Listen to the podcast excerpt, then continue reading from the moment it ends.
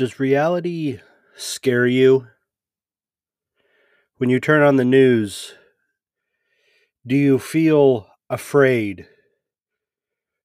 Do you feel like you're in some crazy sitcom?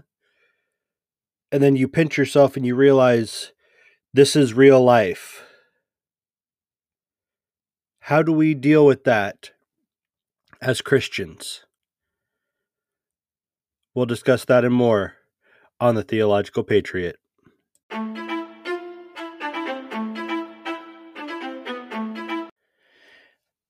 I don't know about you, but whenever I can build up the nerve to turn on the news, it feels as if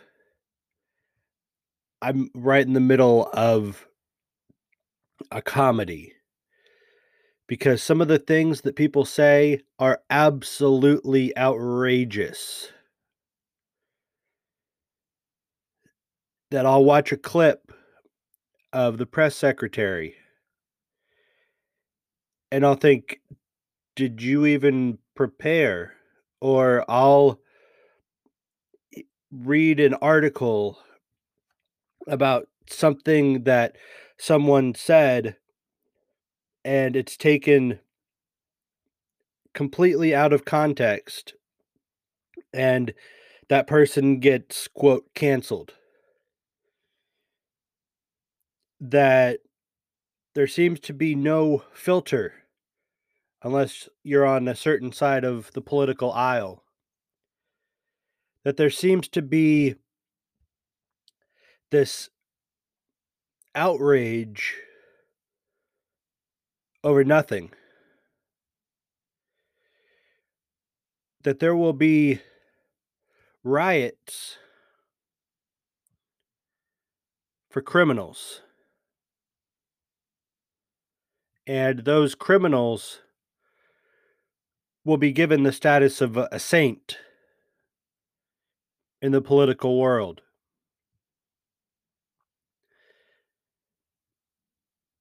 That there are times when I will look at the news and it's unsettling because I've seen what happens when countries get like this. If you want to see an example, all you have to do is look on the other side of the globe in Russia all you have to do is study the history of Germany. All you have to do is look at the history of China. See, we're told throughout the scriptures there is nothing new under the sun. That King Solomon, in his book Ecclesiastes chapter 1, verse 9. He tells us literally, there's nothing new under the sun. Says, what has been will be again. What has been done will be done again. There is nothing new under the sun. So if you watch the news and you're surprised by people doing crazy things, people acting in all kinds of ungodly ways, destroying buildings, anything like that. And you're surprised by it, you shouldn't be. Because all this has happened before. The only difference is these things happen a whole lot faster because we have social media. We have a 24 hour news cycle. News travels at the speed of light. That we hear about events. We can stream events on our cell phones.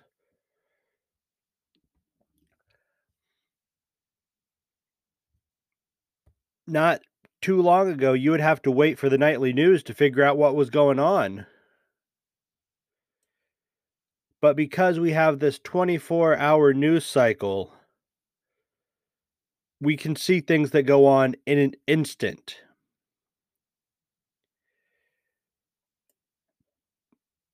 But the problem is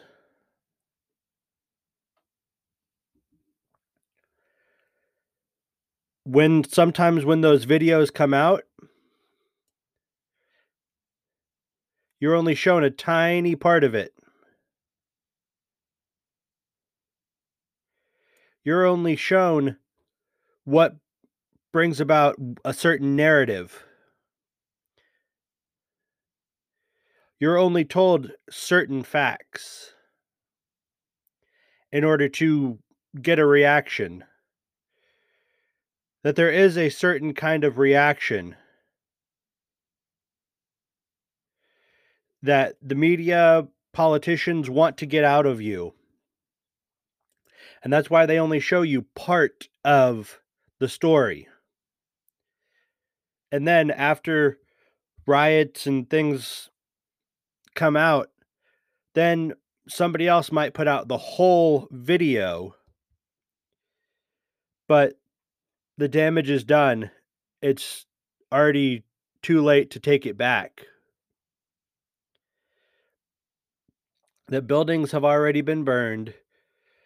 Possibly people have already been killed at certain riots. That it takes so much more effort to get the truth out because people don't want to hear the truth. They want to hear what makes them feel good, what makes them feel like they're on the right side of history. They don't want to be corrected. That they want to hear what makes them feel good.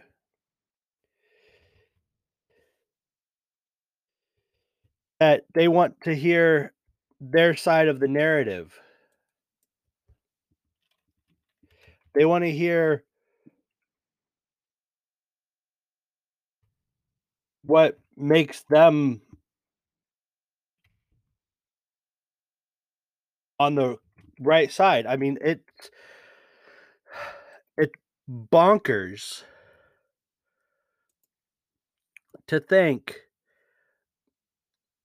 that we are ex- so we are so accepting of things without knowing all of the facts. And if you try to say, let's wait, hold on, let's let all the facts come out before we cast judgment, then you're called a bigot, a racist, any kind of phobic under the sun. That truth is no is no longer acceptable if it doesn't fit a narrative. And we're told this. We're told that these times are going to come. So if you watch the news and you're surprised by how people act, if you're surprised by suppression, government overreach, whatever, just pick up your Bible. These things have happened before, and we were told that things were going to happen before. That things were these things were going to happen.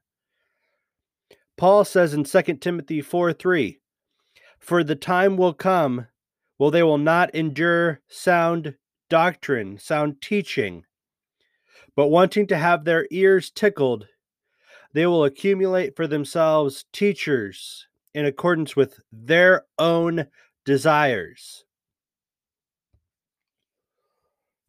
Now, does that sound like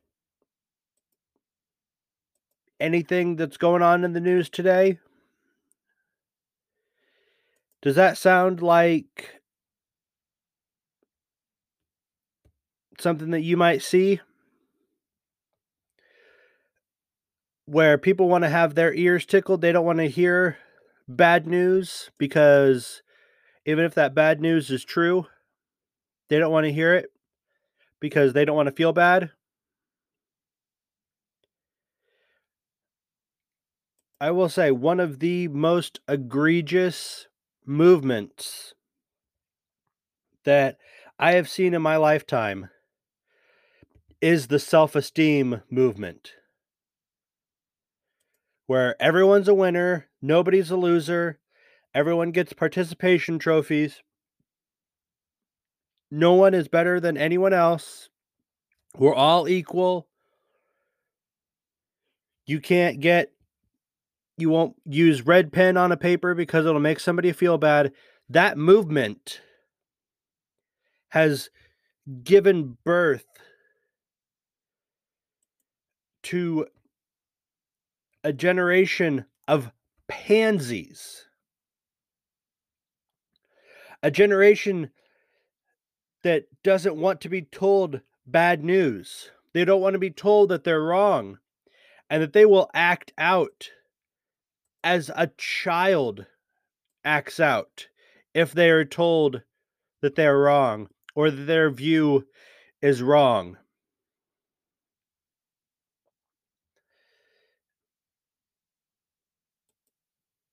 But as Christians, how do we respond? How do we deal with people that don't want to hear the truth? that at times may threaten you. How do we deal with that? First, read your Bible. Learn from history. See that the scriptures tell us these things are coming. So read your Bible, dig into God's word, plant your feet firmly on the word of God. Second, read history. And don't just read history from a perspective that you would adhere to. They say history is written by the victors.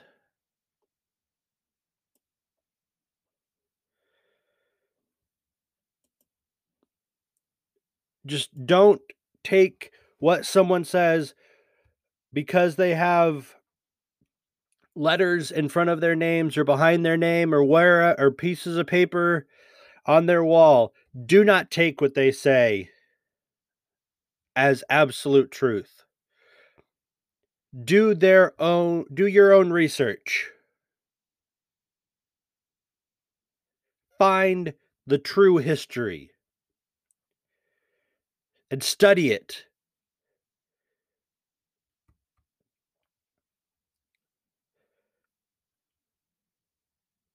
Be willing to be challenged. Read something that you may not completely agree with. Because when you're challenged, that can sharpen what you believe, or it can show you what you believe is wrong. And then you can change it be willing to be proven wrong. But don't do it at a whim. Do your research, find the facts, and do the very best that you can to form an opinion based on facts, not just on how you feel about those facts. Third, first read your Bible, Study God's word. Plant your feet on Christ. Second, read history. Third, debate. Find someone that you disagree with. Come up with ground rules and talk it out say we're not going to call one another a racist or a bigot or a whatever phobe. That we're going to sit down, you come with your facts, I come with my facts, and we're going to talk it out. We're going to hash it out. And then, if you still disagree, you can leave as friends because you knew you presented your case in the best way that you could and they presented their case in the best way that that they could and you know what the beauty of our country is we're allowed to disagree and still be friends.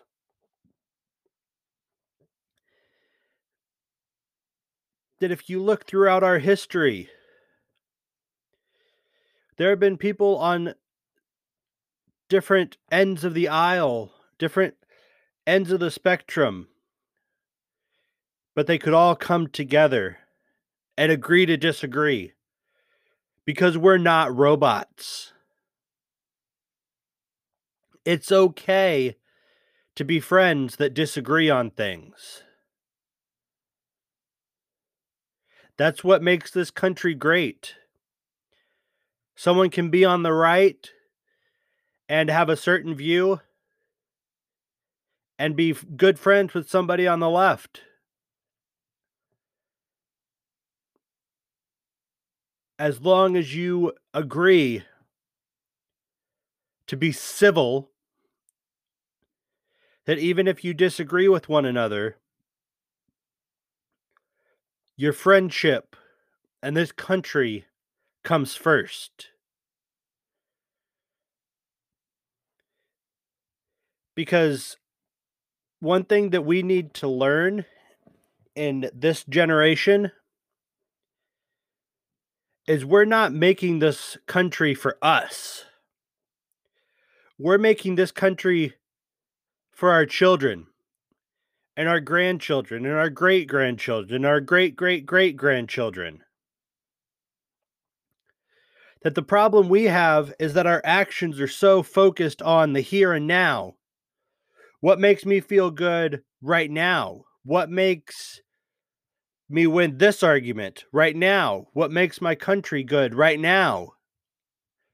We don't care about what our children have to live through.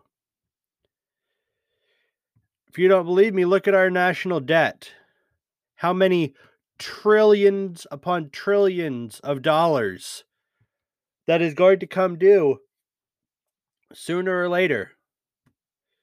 That our children are already born in debt.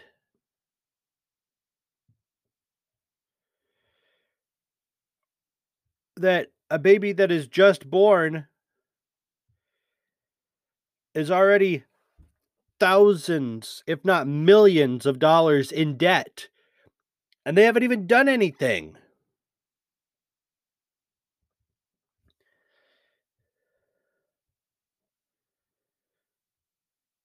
It's so important that we live our lives in such a way that we can pass down to our children these truths and not lies. That we don't teach our children to have this fake outrage or to feel offended because somebody said something that they disagree with. They need to learn there are people that will disagree with them. And that's okay. That doesn't make someone worthy to have the snot beat out of them. That does that's not doesn't mean someone's worthy to be killed or to be canceled or to lose their job. That it's not okay to demonize your neighbor because they disagree with you. That there was a time when segregation was rampant in this country.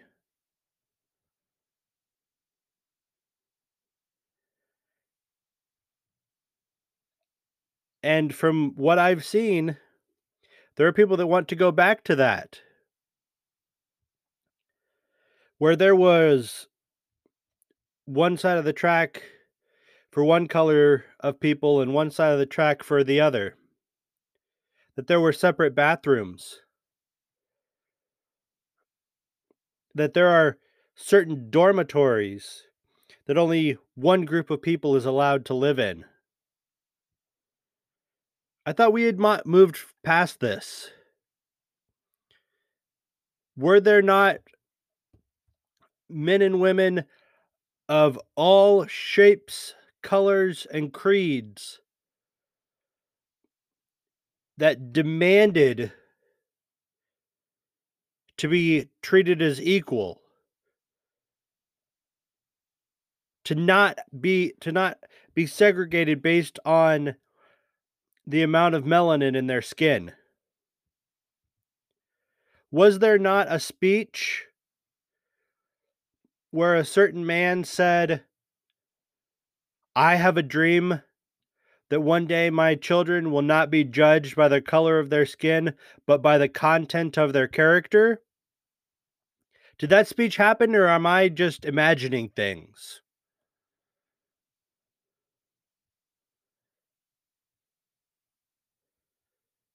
there are people who died in order to be tra- to be treated as equal. Now there are those on one specific side of the aisle that want to go back to that. They are the ones that are in charge of a majority of the big cities within our country. They are the ones that have locked people down and kept them from doing business and penalized them if they dare open up their place of business to try to make a buck.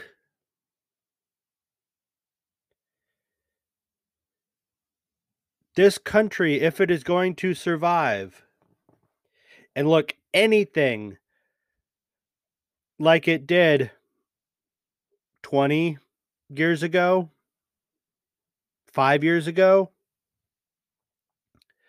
We need to figure out who we are. And as Christians, you need to fight so that your family has a good place to live. But ultimately, Live your life not for yourself. Live your life for your children. Teach them to not put their hope in government because governments change. With the stroke of a pen, so many things can be undone. If you don't believe me, just look at any executive orders that have been done things can be changed really quickly and undone really quickly.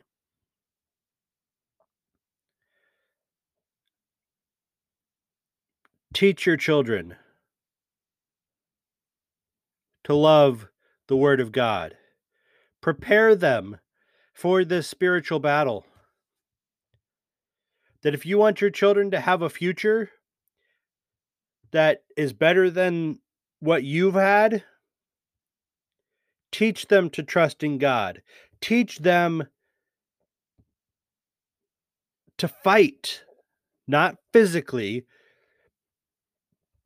but teach them to fight with ideas. Teach them to fight for their future, for their children's future. Don't teach them not to let their feelings overpower their actions. Don't let their feelings overpower facts. Allow them to have disagreements. And then at the end of the day, whenever they leave your house and they go out into the world, you can know you did your best. You prepared them the best that you can.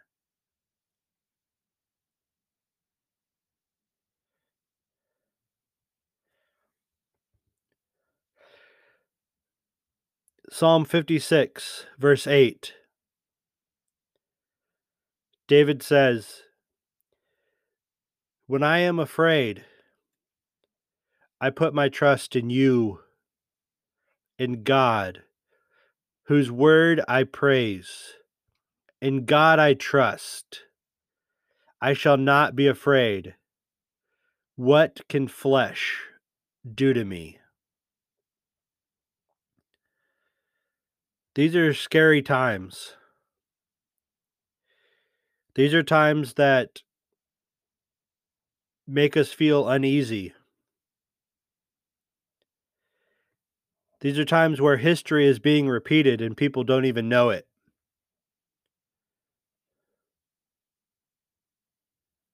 We have been warned about these times. My prayer for each and every one of you, for your children, for your families, is that you would be ready. You would be the future of this country. You would give your family a country that is better than the one we have now that you don't let this world fall apart. That you don't let what your parents fought for diminish and fall. You fight for your family. Because if you don't fight for your family, nobody else will.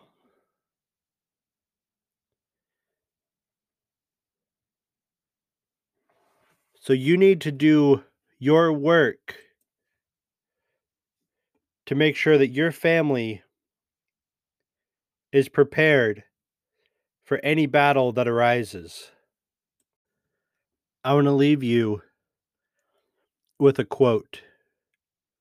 Some of you have heard it, but it bears repeating.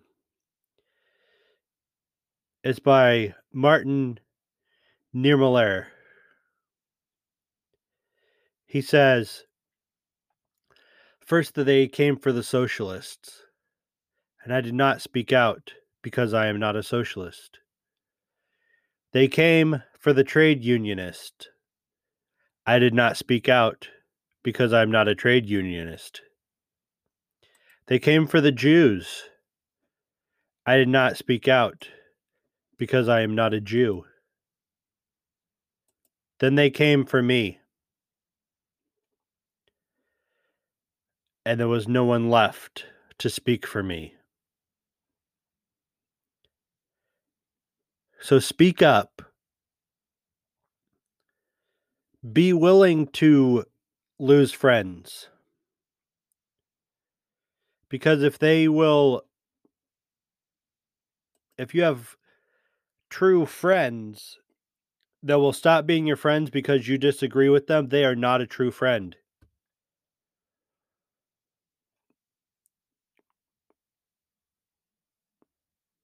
But speak up for the widows, for the orphans. Because if you don't speak up